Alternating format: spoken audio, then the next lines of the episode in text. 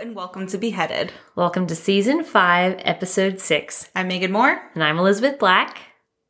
Merry belated Christmas. Happy Christmas. In January. In the end of January. That's okay. As you know, those of you who've listened for a while, sometimes it takes a few weeks for Megan and I to get together and exchange gifts. Or a couple months. But today it's a few weeks. That's, that's not, not that bad. It's not bad. We, okay, to be fair, Megan had her gift ready for me last time we met when we did the Calico Jack episode. And I felt yeah. bad because I walked into her house and she's like, Merry Christmas and a Happy New Year. And, and then she gave me her gift and I was like, I can't do this right now, but I'll get back to you. And I was an asshole, but... You weren't an asshole. You were honest. I was I like, was. Well, I was like, well, did you just forget the gift or do you even have the gift? And you were so on. You're like, I haven't even thought about shopping. I like, yeah, it wasn't like a, I knew I had to get the gift, but like between being out of town, coming back, getting things ready for work, like, you know, that whole week when you're just kind of getting back it's into madness. The swing of things, I was like, I just need a minute. It's fine. And but- we like to get our books, which we'll discuss. Mm-hmm. I'm pointing to them if you're watching the YouTube. Um, But we like to get our books from a very specific place. It's like this old bookshop. So I was like, I just, it's far away. It's not like it's on the way to anything. And so mm-hmm. it's like, we go to different locations of the same bookshop, mm-hmm. but like yours is way out of the way too. Sort of, but you it's think? Always a fun trip to go. Yeah. Like I don't mind it because it's a nice Saturday afternoon. There's That's nothing true. Better than like kind of sleeping in a little bit on a Saturday, you know, taking the pup out for a walk, reading a little book. And then driving to the bookstore and then having lunch and coffee. And it's always a fun, like I make a whole thing that. Of it. Right. I really like it. It is nice. Yeah. And I did, like when I got your book, um, I rerouted a, like like a, like how to get there um, from like a place I was, uh, like it was like a Wednesday or whatever. I was like, okay, I'm going to go here and go there. And I thought it was going to be this big expedition. And it was like next door. Oh, I was like, oh, funny. Sweet. So I just got there and it was like, again, I love this bookshop.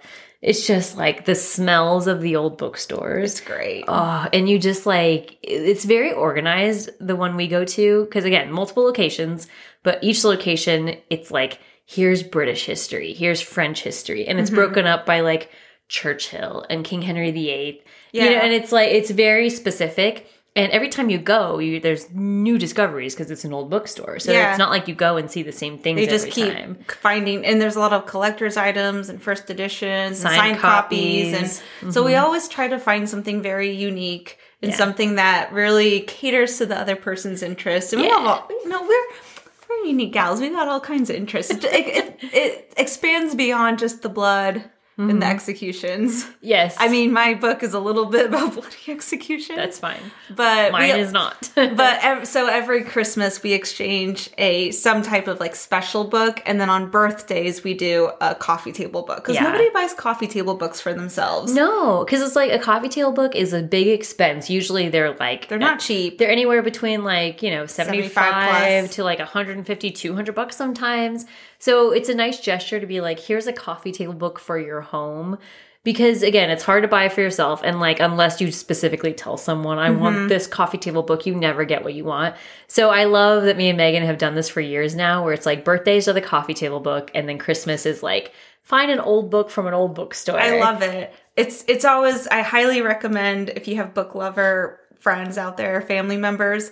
Um, and I will say though, for the coffee table books, don't buy online because we've both fallen victim victim to this on separate occasions where online they make it seem like it's a really nice coffee table book and then you get it and it's tiny. You're yeah. like, wait, this isn't like a display book. This is a shove it behind something kind the of book. The first time that happened with Megan, like I got her this cute, well, again, online, it looked yeah. so cute. It was like and a And it is cute. It's cute, but like, you know, it was supposed to be this awesome book on London and Ireland. Was it Ireland? Yes, Ireland. Damn. Okay. One of the two. Because it's green. It's pretty. I like the book. It's yeah. pretty. But like, you know, when I first saw it online, I was like, that's perfect. It's going to be this nice centerpiece on her coffee table. And when I got it in the mail, it was like this rinky dink, like not, not small, but like smaller than I thought. Like I've maybe an eight by ten. I was like, what is this? I also get fooled on used online bookstores yeah. because I got you one that they said was in good condition and I got it and I wouldn't even like want to, t- it was falling falling apart. It was all written in. There's paper clips all through it. It was dirty.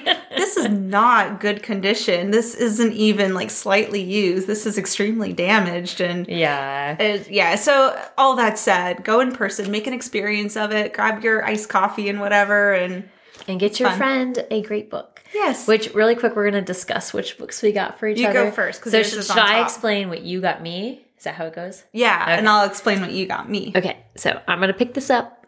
And again, if you're watching the YouTube, this is like a light green, leatherish, not leather. What would you call Canvas, this material? Canvas fa- material. Fabric book. Yeah, um, book. And it is The Wind in the Willows. And it is a nineteen nineteen edition. So if you like open the first, I'm going to have you sound the sounds. A S M R.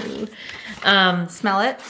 Does it smell like... No, it was nineteen oh eight. nineteen oh eight is when it was... Uh, oh, nineteen fourteen is originally this publication. Okay, does it smell like World War One? Oh, that's World War One. Yeah. yeah. It was a dark and time like, for The Wind in the Willows. I was going to say, it's like uneven pages, kind of yellowish. Think about all the children hiding, afraid... Like of, scared of what the future would yeah, bring. Yeah, afraid of bombs and coming yeah. down and... Their parents were like, let's read The Wind in the Willows. Yeah, like that always cheers Daddy's you up. Daddy's coming home soon. Oh, stop. But Daddy oh already died but and they Daddy didn't know died. It because the letter was late in the mail. And he he was like, read the book Daddy got me. We shouldn't joke about fathers dying, Megan. Really insensitive of you. I'm just kidding. I'm kidding. As you know on this show, we make light of dark things. You just deal with it. Anyway, so um, this was originally published in eighteen oh eight, but this edition... nineteen oh eight. Whatever. You did that thing like last time. I was like, in two thousand eighteen. No. The first two numbers don't matter.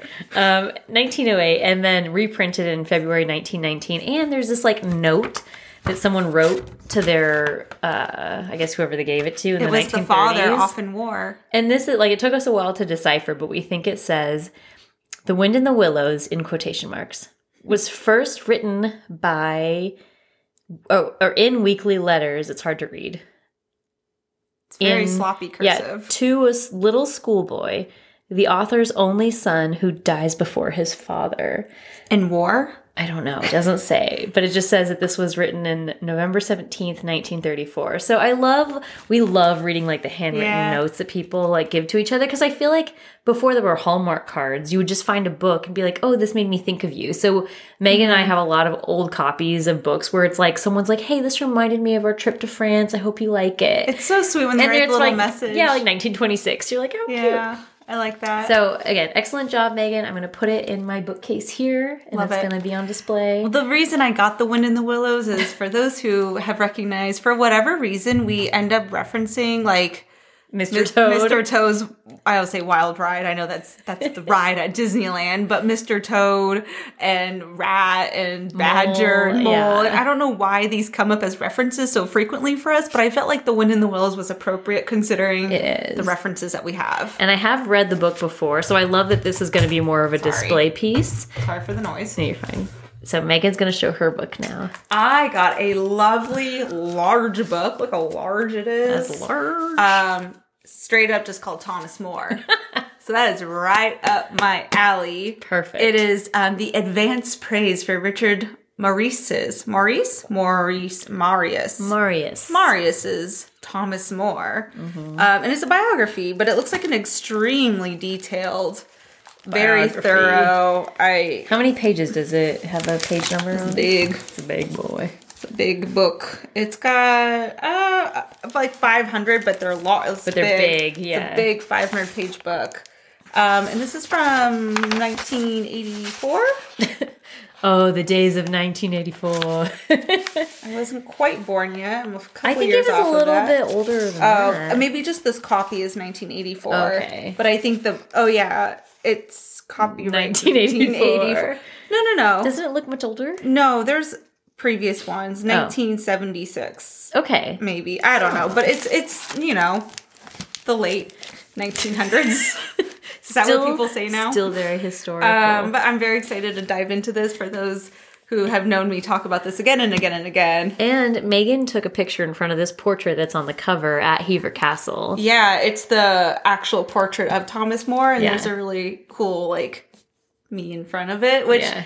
uh, I, I I always brag about this, but um, I am a distant relative of Sir Thomas More. A descendant. Descendant. Yeah. Uh, on my mother's side. So this means a lot to me because I like to read anything about Thomas More. I appreciate him as a man. He's actually kind of controversial when you read some of, uh, or like watch some documentaries and whatnot. Yeah. Um, there's a, a cool thing on History Hit with Susanna Lipscomb and a few of our other favorites.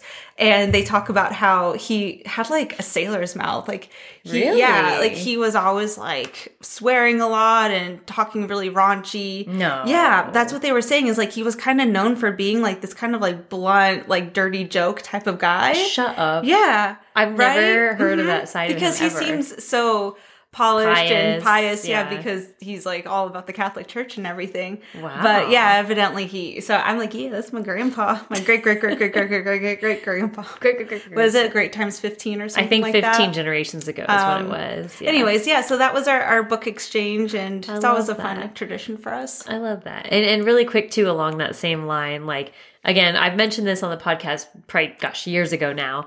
But, you know, my grandma always told us that we were related to someone royal. Mm-hmm. And she never knew it was the Boleyn family. It was Mary Boleyn specifically. Um, so she came over because she visited Arizona, where we are. Um, she's never been out to Arizona. Like, we had her over for dinner. And I was like, oh, I might as well show her pictures of our London trip. Mm-hmm. So I showed her specifically Hever Castle pictures. And, you know, my grandma's like eighty-nine, yeah. right? So I wasn't sure how much she was really like... you know, like, like interested in the content anymore, but I showed her, I was like, hey, like you always talked about this growing up. Now I'm going to show you that Megan and I went there. Like we took pictures at Hever Castle. Like this was Anne Boleyn's bedroom. There was pic- portraits of Mary Boleyn there. And she got like really emotional. And she yeah. actually, cause again, like my family came from like England to Virginia to Nebraska to like wherever in the West. So she's actually going to, like, a funeral this upcoming week in Nebraska. And she was like, I, I kind of want to show these photos to, like, our family and show them, where like... Where we came from. Yeah, where we came from. Like, we always talked about this. We never quite knew the direct lineage or the names of everyone. Um, so it was kind of emotional showing her. Like, I just meant it more as, like, a, hey, after dinner, let's just look at these photos. But I think it was, like, deeply personal to her. That's really cool. And I hope I hope she appreciated it. But it was a nice moment, you know? And I feel like that's that is how...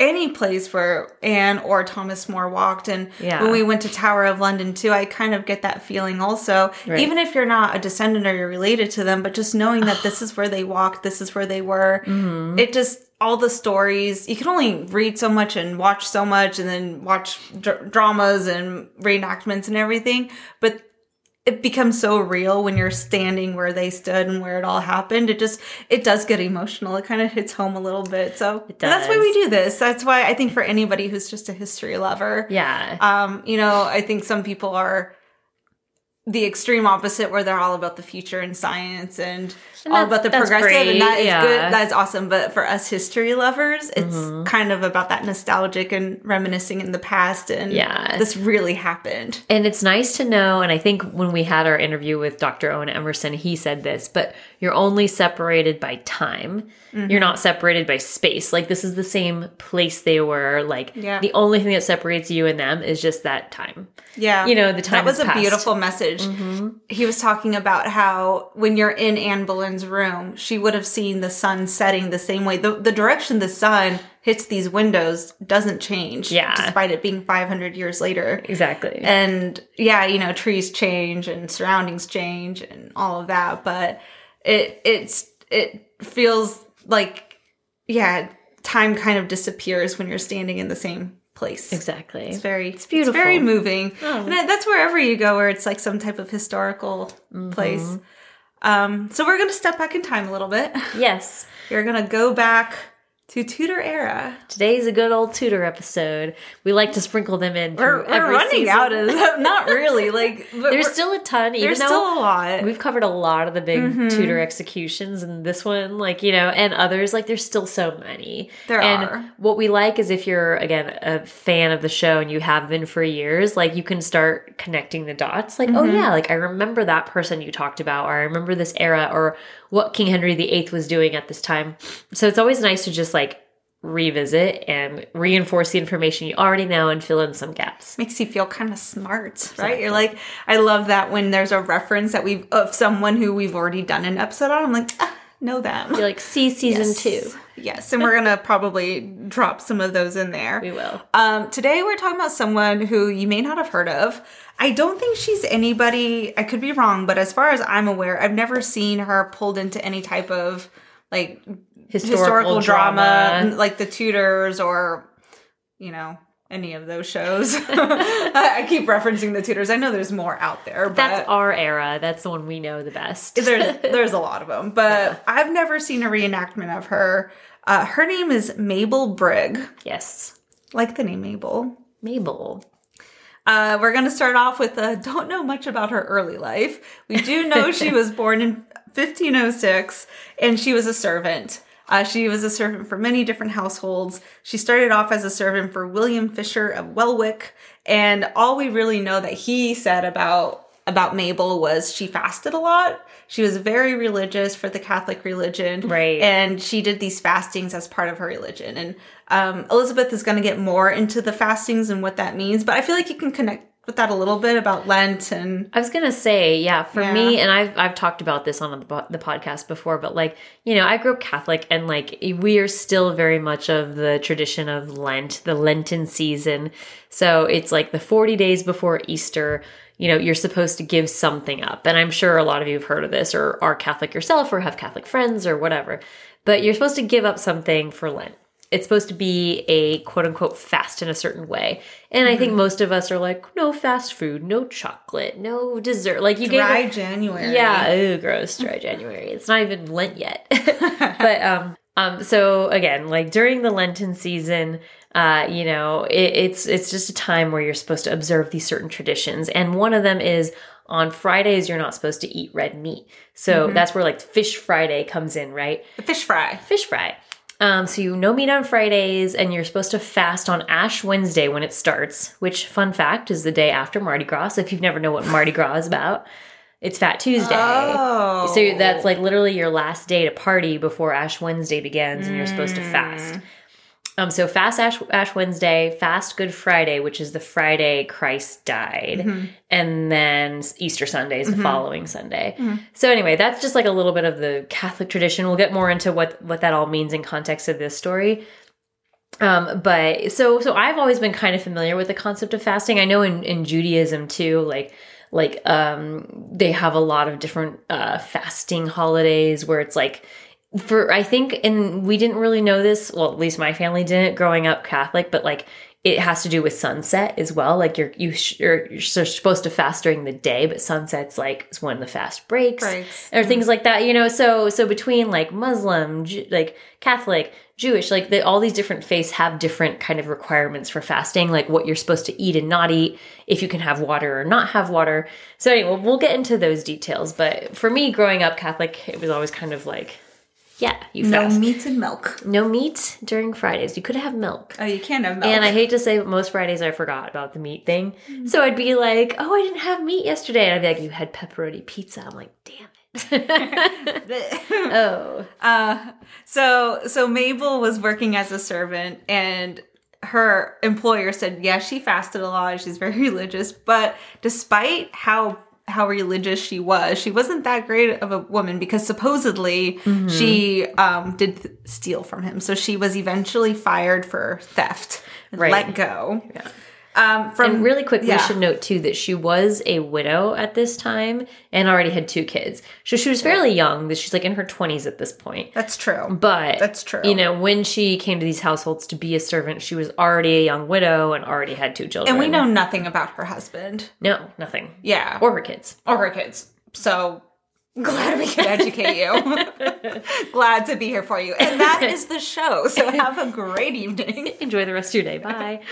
No. Uh, okay, so then she gets fired. Yes. She then works for this guy named Nelson at Raymond Gar- no, Riceham Garth, which is now a, a, be- a bed and breakfast in Yorkshire. Oh, we should have gone there. I know, right? Next time. I was trying to like look up more about this guy and the where oh. he lived, and all it kept coming up was B and B stuff.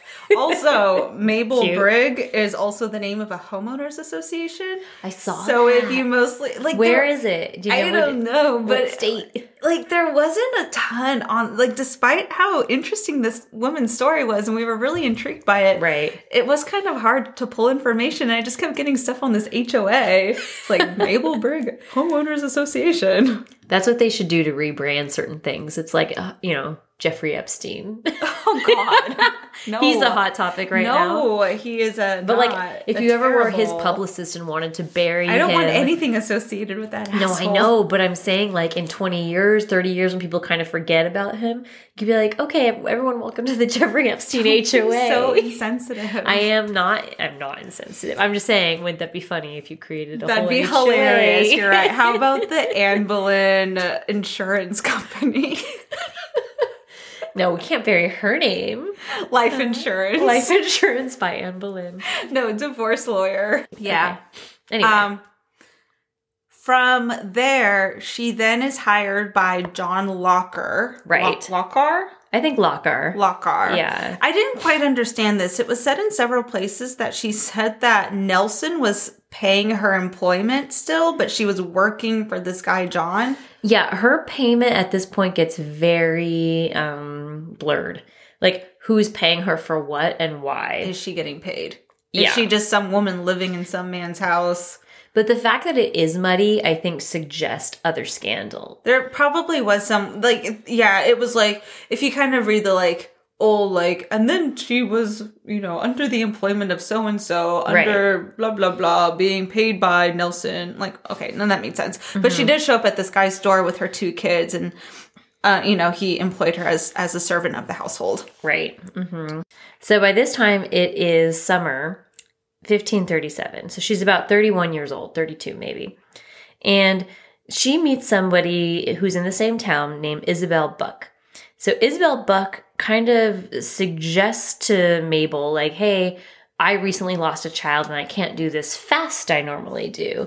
She probably was aware of Mabel's reputation of doing these religious fasts. And she's like, can you do this fast on behalf of me? Which is kind of a weird request, right? Like, how do you know it's going to work? Yeah, like, okay, so you, you can't do the fast. You're asking someone else to do the fast. Does that have the same meaning? So they even went so far as to, like, get a priest involved. Like, they're like, this priest has to sanction your fast on behalf of me. It was, like, a very formal yeah. thing that they agreed to. And the reason for the fast was weird. Yeah. And and when you asked um, Mabel, like, what? Why did you agree to this fast? What's this fast about? Her, her, the way she defended it was like, oh, this was a charitable cause. Like, I did it for charity. But that's kind of all she said. She was just defending it like, this was a, a nice favor that I did to, to the Bucks, to the, to Isabel and her husband. Because Isabel lost money, supposedly. Yeah. And the fast was to pray so hard to find the lost money. So that was the charitable cause of not eating. Right. And in exchange, they gave her a peck of wheat, which is a certain, like, measurement of wheat, and a half yard of linen. So they said, if we give you this, you'll perform the fast for us. Um, and the fast was a strict fast, also known as a black fast. Um, it was also, if you are, like, looking into this historically, known as a Saint um, Tri- Trininian's fast. And so we're going to get into this background a bit. So this was a very strict fast, and it's kind of based on an ancient form of Christianity. So back in the eighth century, they practiced fasts like this, because I think once modern times caught up, they were more lenient with fasting, especially like in our modern time. Like, once you get to the industrial era, they're like, well, we can't have all these, like, workers who are supposed passed to be putting out in twelve-hour days. Like, they can't just be passed out on the job, and their excuse is like, oh, well, I'm fasting today, I'm weak. So over time, obviously, these restrictions have loosened. But back in, like, you know, before eighth century, and then even now in the sixteenth century, you know, they're still kind of saying, hey, we have these very strict fasts that we go by. And that means no food or water. Like, you're not allowed anything. That is unhealthy. Yeah. Because even, again, fasts that were strict, you still have water, because that yeah. sustains you as a human. No milk. That was like... They said, yeah, they said no milk, no meat, no eggs, like no dairy, like nothing, and no alcohol. Oh my God. Which at these times, most, I think people drink a lot of like mead, it beer. It was probably safer than the drinking water that yeah. they had. It was distilled. They drank so much because they had to, because it was probably, again, healthier and yeah. cleaner, quote unquote, than a lot of drinking water. Mm. So, so this was very, very strict. And the only time you could maybe have a meal if you were observing this fast was after sundown. You could have one meal. And again, it still had to be like a strict diet meal. It was like you were allowed maybe bread with some herbs and salt. Hmm. Like you, we still weren't allowed to have the rest of what we just mentioned. Okay. Sounds, sounds fun. Very healthy. Sign me up. Sounds like January for me. So this is your dry January. And so typically, again, like Catholics especially observe this specific type of fasting at Lent. Um, and again, Ash Wednesday, like we mentioned, Good Friday, like we mentioned.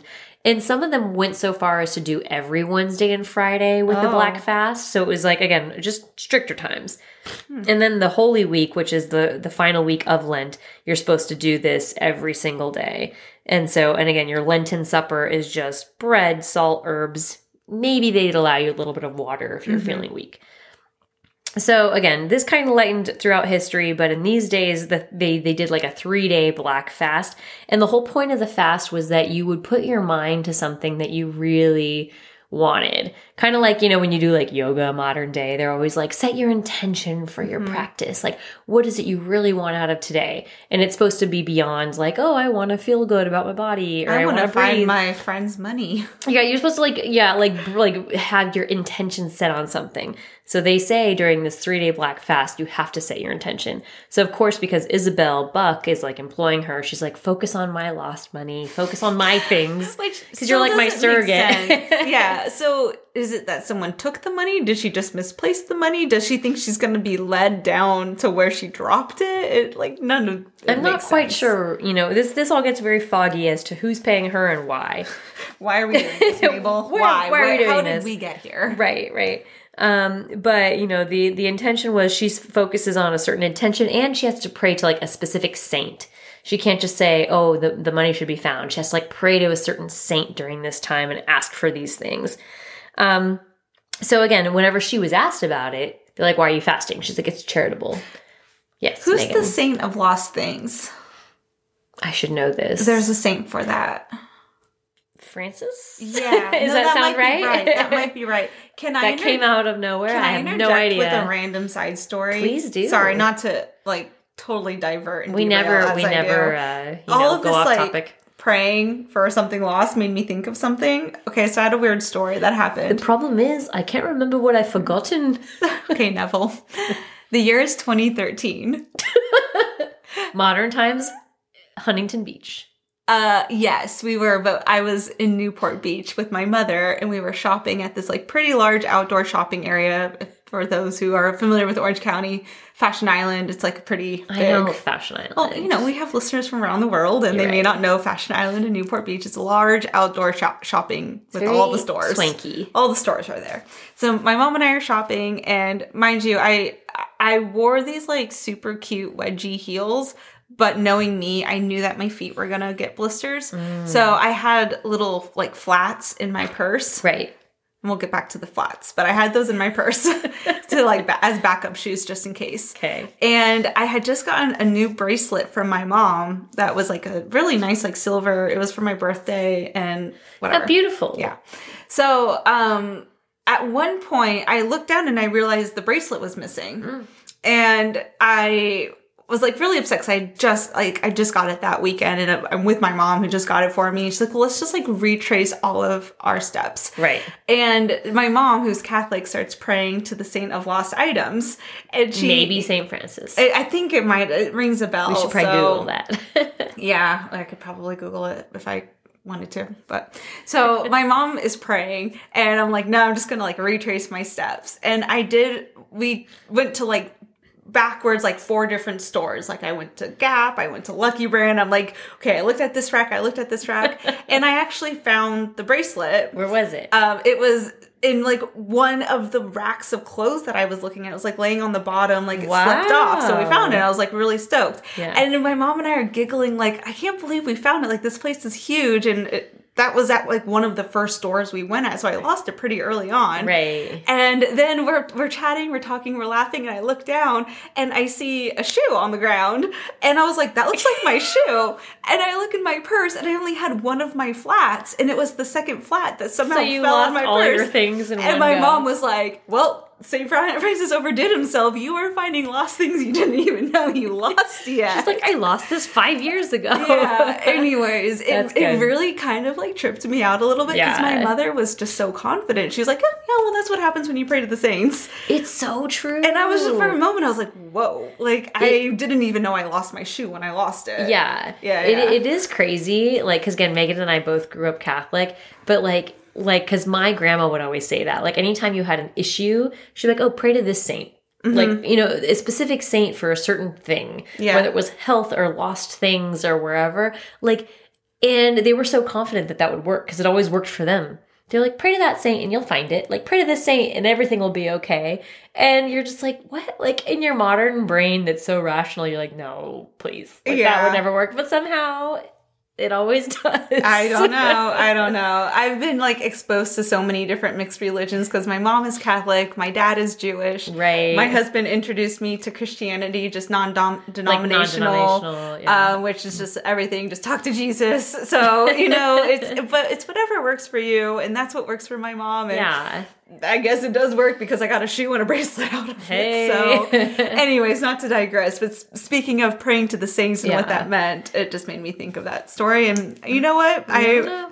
Maybe praying for the lost money works to the... It could. One time I, I didn't pray, but I found a stone that I lost in my ring. Like, I was walking to a college class, which was like probably two-mile walk or something crazy. And then, like, I lost the stone, was upset during class. When I walked back, it was, like, you on found the it? Ground. See? Sometimes. Like, it's this just, big. It's teeny tiny. And somehow you, you just, that? Like, yeah. It is weird when those things happen. I think it's meant to be. Anyway, so...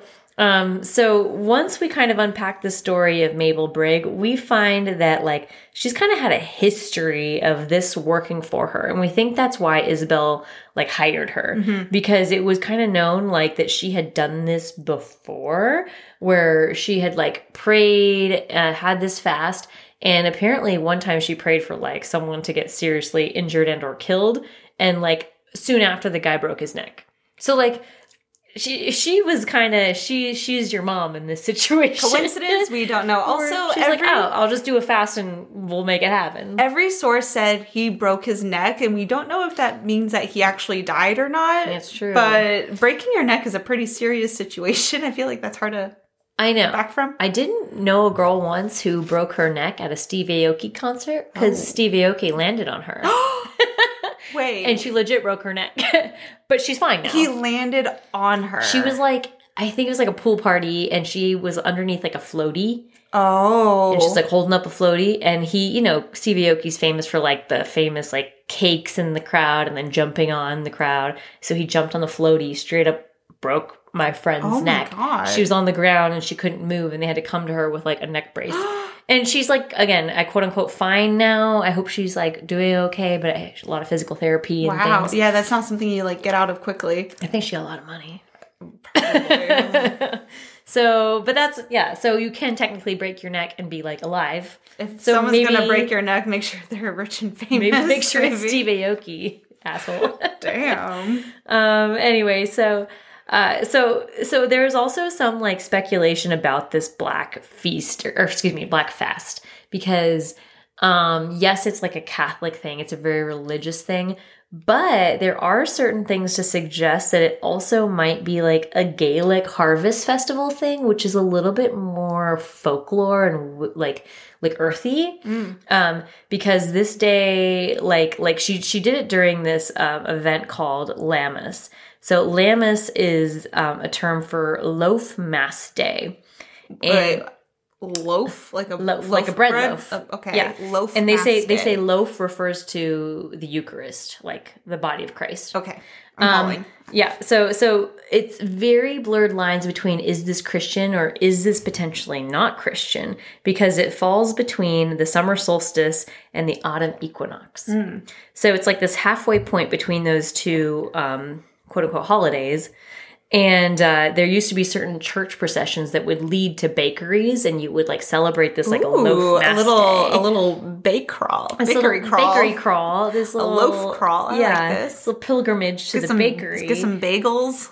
So it got like kind of blurry between like, well, is she that Catholic and is she that pious? Because yes, it seems like what she's doing is like a traditional Catholic fast, but she's doing it at a certain time that might suggest maybe this is more Gaelic or folklore.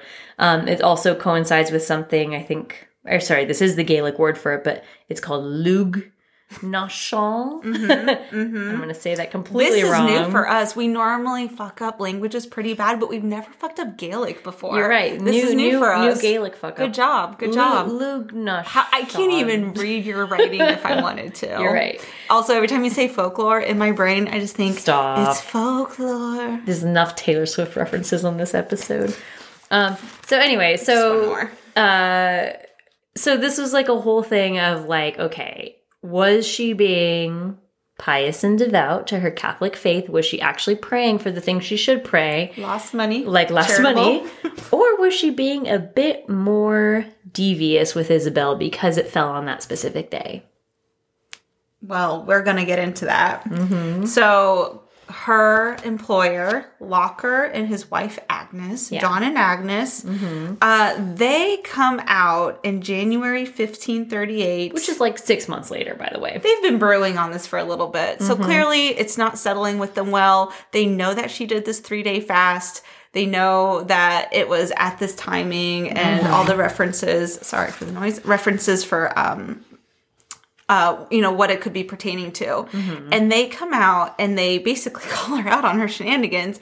And they say, they say Mabel was fasting with the intent to kill King Henry the eighth, our buddy, the current king on the throne. It's fifteen thirty-eight. This is two years after Anne Boleyn was was beheaded. Yes. His current wife is Anna Cleves right now. No, he actually was in between wives because oh. Jane Seymour died in fifteen thirty-seven, mm-hmm. right? And Anna Cleves wasn't until, I think, a few years later. Oh, interesting. So he's literally in between okay. wives. He's mourning Jane Seymour right now. And at this time, too, in the Tudor period, uh, Thomas Cromwell, who we've talked about, he was our episode finale last season, um, he's doing the whole dissolution of the monasteries thing. Oh, fun time. Yeah. So Great time to so, be alive in yeah, England. A great time to be a Catholic, evidently, in England, to yes. be doing your extreme fasting and uh, praying to saints.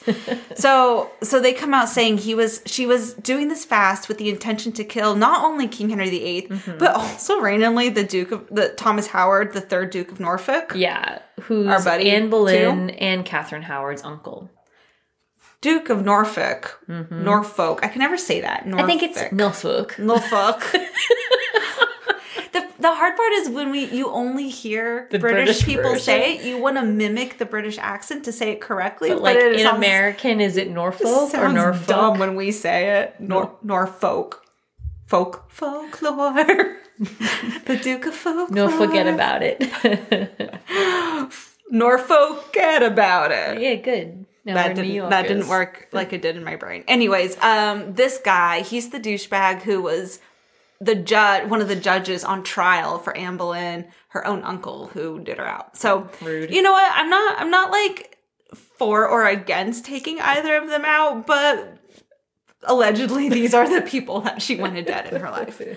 Um, so, and then that's when it comes out too, where Agnes is like, yo, this girl has a history and she's not doing these fastings just for charitable work. She brings up again the the man that she fasted trying to kill him or do a serious harm, and he ended up breaking his neck. Mm-hmm.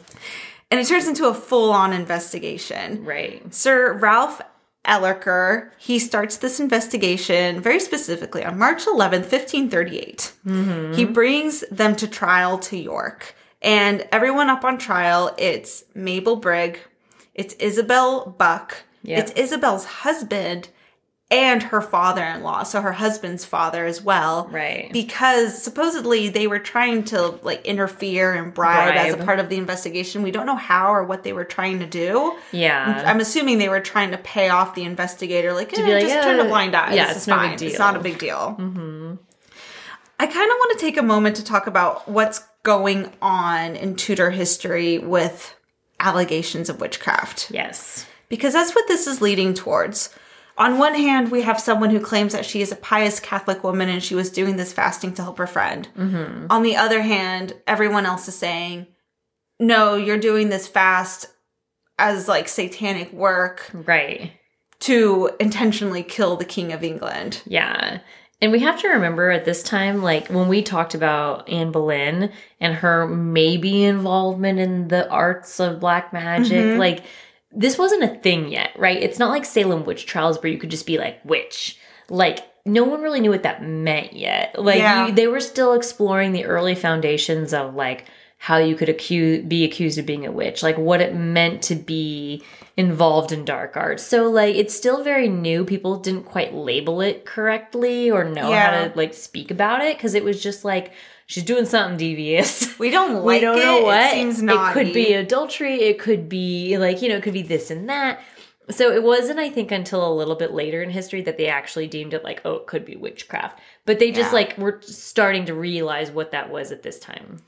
Um, it wasn't really until James the First of England slash James the Sixth of Scotland, yes. but that was early. Mary, that was Mary, Queen of Scots' son, right? Mm-hmm. That was um, early to mid sixteen hundreds is when this started really getting getting down to it. Mm-hmm. Um, but Henry did have speculations about witchcraft, and it's kind of a fine line because I think the Tudors are known for being very in tune with alchemy. And astrology. Yes. And predictions even. Mm-hmm. Uh, we, and that was more yeah. deemed like science. Yeah. It, it was this Weird. fine line of, of when is it used for dark arts and bad intentions? Mm-hmm. And when is it used to make good in the world and predict good things? And you're just using the science of the stars and alchemy and all of that. So right. it, it kind of like, it, there's, blurred, there's, there's, there's blurred lines for sure. Mm-hmm. And, um, you know, we can also use Elizabeth Barton as example. Oh, perfect example. Mm-hmm. We we reference Elizabeth Barton in our first season, the Nun of Kent, if you mm-hmm. remember her. Um, and th- I think they're put in the same bucket at this time of like, like Elizabeth Barton was having, I think, visions, right, mm-hmm. of of King Henry the Eighth dying, and because because she was very public about all of that, like she was executed. So I think they threw a bunch of women in this big group of like, these are women that are up to no good. They're making predictions about the king's death, like they're treasonous. Yeah.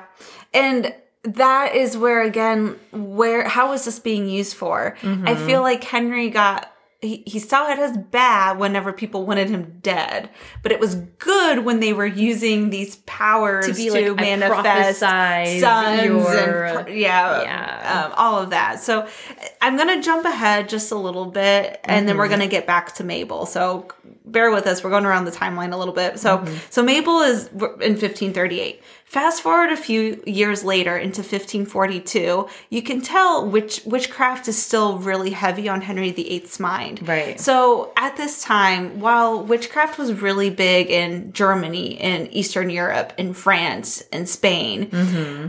it it really wasn't significant in England. However, Henry did release an act where he claimed any type of witchery is a felony, mm-hmm. and it was like an automatic death sentence. Right. Regardless of how you were using the witchcraft mm-hmm. or potions or prophecies or whatever it is that you were dabbling in. Totally. Um, something that was also kind of a big deal at that time, because witchcraft was something that you could be tried for, like Mabel. Mm-hmm. But in this act, it's called um, the Henry the Eighth Witchcraft Act, so very to the point. Very literal. Um, he actually removes the right of a benefit of clergy. Ooh. And what that means is, prior to this act being released, if someone was accused of witchcraft mm-hmm. and they were sentenced to death, if they were able to read a passage from the Bible, mm. they could spare themselves from death because it was proof that they weren't a witch. They had a lot of weird tests to prove if you're a witch or not. Yeah. And that was kind of a big deal to people because mm. they're like, oh gosh, like they don't even have an out. It's just automatic death. Yeah. Um, there's some torture techniques that they really started using during this period of time as well to just, to prove if someone was a witch. Um, the sleep deprivation, just keeping them up for days at a time. Mm-hmm. Dunking, which was dipping them in the water. And this one we've talked about before. Yeah. It was like If you drowned, it proved you weren't a witch, but then you're dead. Cool. And if you floated, it proved you were a witch, so you would live, but then they'd kill you anyway because you're a witch. It was like, a it was a really, death death situation. Really there. Sophisticated techniques. I like this word, pillywinks. I don't know that one. It's basically thumb screws. Ew. But it sounds better when you say pillywinks. Cutesy. We're gonna put you into pillywinks. I'm gonna put a little pillywink on you. um, wrenching, which is when they put the rope with a knot and would tie it on your neck and mm. suffocate you. Mm-hmm. They would do it just enough. This is just to get confessions out of people. This isn't to kill. This is just torture. Oh, good. Um, pricking.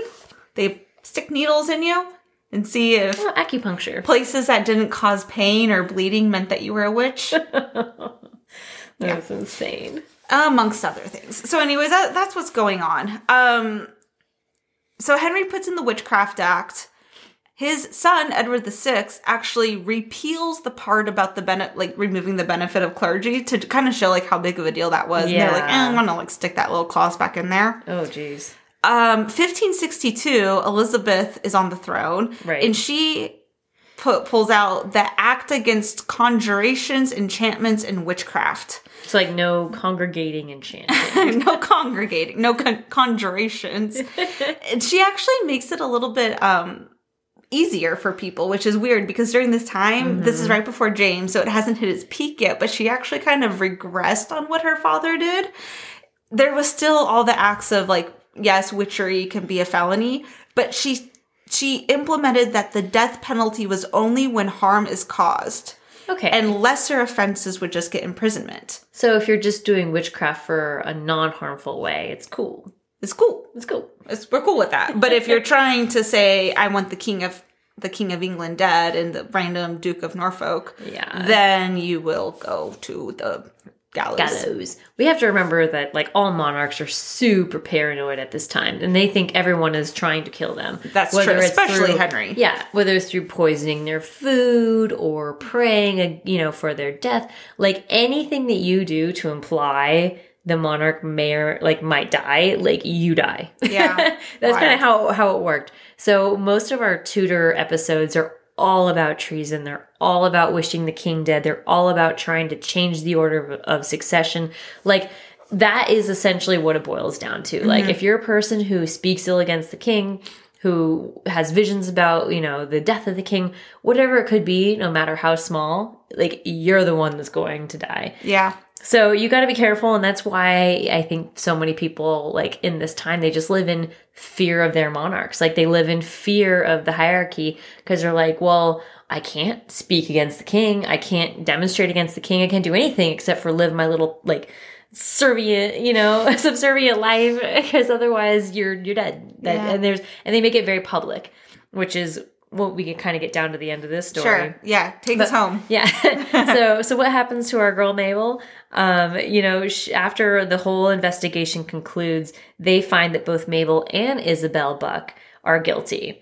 And so they mm-hmm. essentially say, like, again, after, even though the bribes were trying to happen with Mabel, or Isabel's husband and her father-in-law, Um, Isabel's punishment was eventually canceled, but Mabel didn't really have anyone to speak for her, right? Like, she's a widow. So Mabel was sentenced to hang for treason slash, again, witchcraft, which wasn't really articulated, but that's there. There's remnants of yeah. like, witchcraft accusations.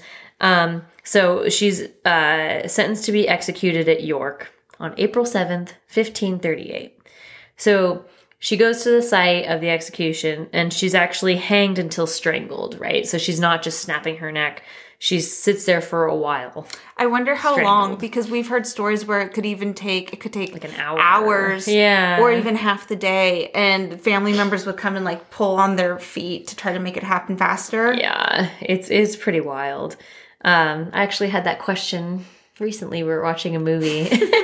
And someone was like, oh, so do they, you know, how, how does it work? Does the neck just snap? I was like, well, there's multiple ways. And I was like, and if you go to our Blackjack Ketchum episode, either is a specific way the noose should be hanged in terms of the length Wait, of the someone rope. Asked you about this? Yeah. I love that you're an expert on hangings. I am an expert now. And I was like, there's a table that shows you, according to the height and weight of the person, how yeah. long the rope should be. And if they got it wrong. You can either, yeah, if they get it wrong, you either strangle or you decapitate. Yeah. If the, the correct way is to, you know, have someone just neck snap. But it's not as easy as it sounds.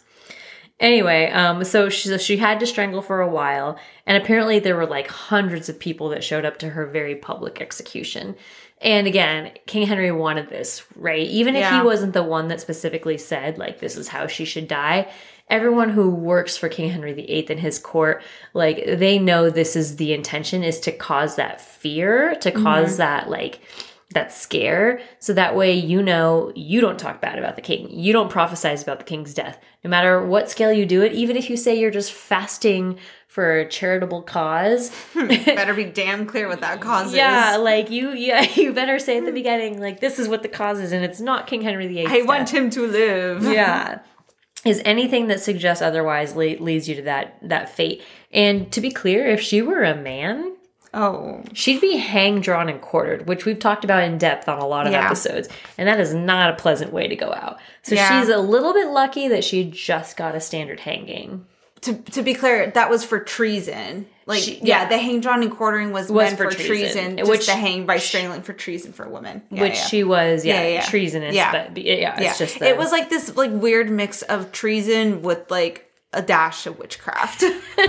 Sprinkle in a little Just witchcraft, little which we which we still don't understand, but we're going to throw that at you. Right. It, yeah. It's it's it's kind of a, a just a bizarre situation. And again, like I, I realize the story isn't very thick, but the reason that I liked it was there's not a lot of stories of women in Tudor history besides the major queens who spoke out against King Henry the eighth. Right. I think we have Elizabeth Barton. Now we have Mabel Brigge. Anne Askew. Anne Askew. Yeah, you have a few There's that a it's few. Like, it's either for religious reasons or somewhat treasonous reasons. Yeah. There was one other story I found of a woman, but there was so, there was like three sentences I could find about her. I'm like, if we were to make a fifty minute episode on that, I think people might poke their eyeballs out. It's a lot of tangents. uh, but I, I, I do think like it says something that f- the fact that there is so little on it. I don't know. It, it makes me think, I don't know where I'm going with this. It it makes me think that women are just seen so little in history maybe that they can't even carve out enough. Yeah. Well, that's what's frustrating, I think, when we look back at these episodes about specifically witches. A lot of them are widows. Mm-hmm. Because, I mean, think about like Isabel Buck in this story. Isabel, yeah. Isabel Buck could have been very much a protagonist in the story where we talk about her life, her death, her execution. But guess what? She had like a husband who was willing to bribe the investigators, and she got off and no one knows what happened to her. Mm. So it's unfortunate that a lot of the witches and women executions that we've covered have been widows. Yeah, because they it's have like no one to stand up for them. They have no man on their they, side to speak up for them, which is awful. Like you it would is. think you, you should this, be able to speak to your, for yourself. And this isn't that long ago. This is only a few hundred years ago. It's a little. I mean, it's like five hundred years ago. I know, but in terms of like the history of the earth, the fact that women are like you I know mean, think about just a hundred years ago. Not even think about today. This is happening. No, yeah, I don't know. I, I think I'm not shocked. I guess is what I'm saying. But, but there's still a wage gap. Let us not forget. It's still an issue to this day, but um, they do think that they, the inevitable them out there, yeah. potentially Locker, his his her employer, Locker, the John and Agnes. There's got to be more going on because they think that they egged a lot of this on because they were the, the ones that sounded the alarm six months. Yeah, after six the months later. Like, yeah. what were you like festering for so long that you came up with these right. these allegations? Yeah, and it, they, they yeah thing. they threw her out. Oh, under the bus about it. Totally. Yeah, it's one thing to like do it as soon as she did the fast. Like, hey, we we we suspect something fishy here. Let's like sound the alarm.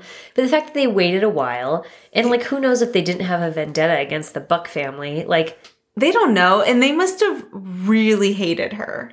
I think really so. Really hate someone to yeah. do this. Yeah. And in these days, again, I mean, that's why they call it a witch hunt, right? Because you could just say like, hey, witch. And immediately everyone's drawn to that person, yeah, you know, in a negative way, and they hunt them down. They're burning all of the witches, even if you aren't one. So light me up. Light me up. Go ahead and light me up. Welcome to my life, everybody. I could probably speak in only Taylor Swift words. It comes back to this all the time. It's a talent. I have a shirt that says that. It says light me up? No, it says they're burning all of the witches, even if you aren't one. And then there's like skeletons in the middle and they're like, and they're on fire. Does and the then back in the, say, no, no there's like up? In the corner on the side it says, so light me up. So then there's this like iridescent like L E D light that shows up and it says, so light me up. And the back says, light me up. That would be cool. We should make that. It only cost one hundred fifty dollars on the Taylor Swift website. Taylor Nation, first of oh, all. Oh, I'm sorry. I don't know any of this. I'll educate you. It's okay. I like that people think I'm a Swiftie, by the way, because of my association with you. You should like, take that as a compliment. Everyone's like, oh my gosh, have you heard this thing about... And I'm like, oh, this and this about Taylor Swift. I'm like, yeah, oh my gosh, do you know because you're Swiftie? You and need I'm to like, refer to Megan on I'm that. I'm like, no. I'm like, I personally, you know, I don't dislike Taylor Swift. I like the lady. Who but, doesn't? But Megan is my Taylor Swift aficionado, so I'm always like, oh no, I just know this because my friend tells me every tiny detail about what she was whispering at the Golden Globes. That's important shit. And I won't get into it. I'm not a new Swiftie. I've been a Swiftie since two thousand thirteen. So congratulations. Thank you. Congratulations. It's the same year I lost my shoe and my, my bracelet. I thought you were going to say something entirely different. Oh, I guess I got married. That was a year before. Secondary uh, to the praying to Frank- oh, Saint Francis. Any, we should also double check that it was Saint Francis because I'm going to feel like a jerk if this whole episode we referenced him and he doesn't get the credit. Saint of Lost Items. Saint Anthony of Padua. Saint Padua. Padua. Um, it's a city in Italy, I think. We were wrong. So Saint Anthony is the one she prayed to. If if you were listening to the top of the episode and you were screaming, these dumb women don't know anything. These dumb Americans. We can now correct ourselves in the same episode. It is Saint Anthony. As you all know, we learn over time. Patron saint of lost and stolen articles. Not just lost, but also stolen. Oh, powerful Franciscan preacher and teacher. Excellent. Elizabeth. We? we, we? I'm trying to finish here. Go ahead. Any final words? So light me up. Light me up.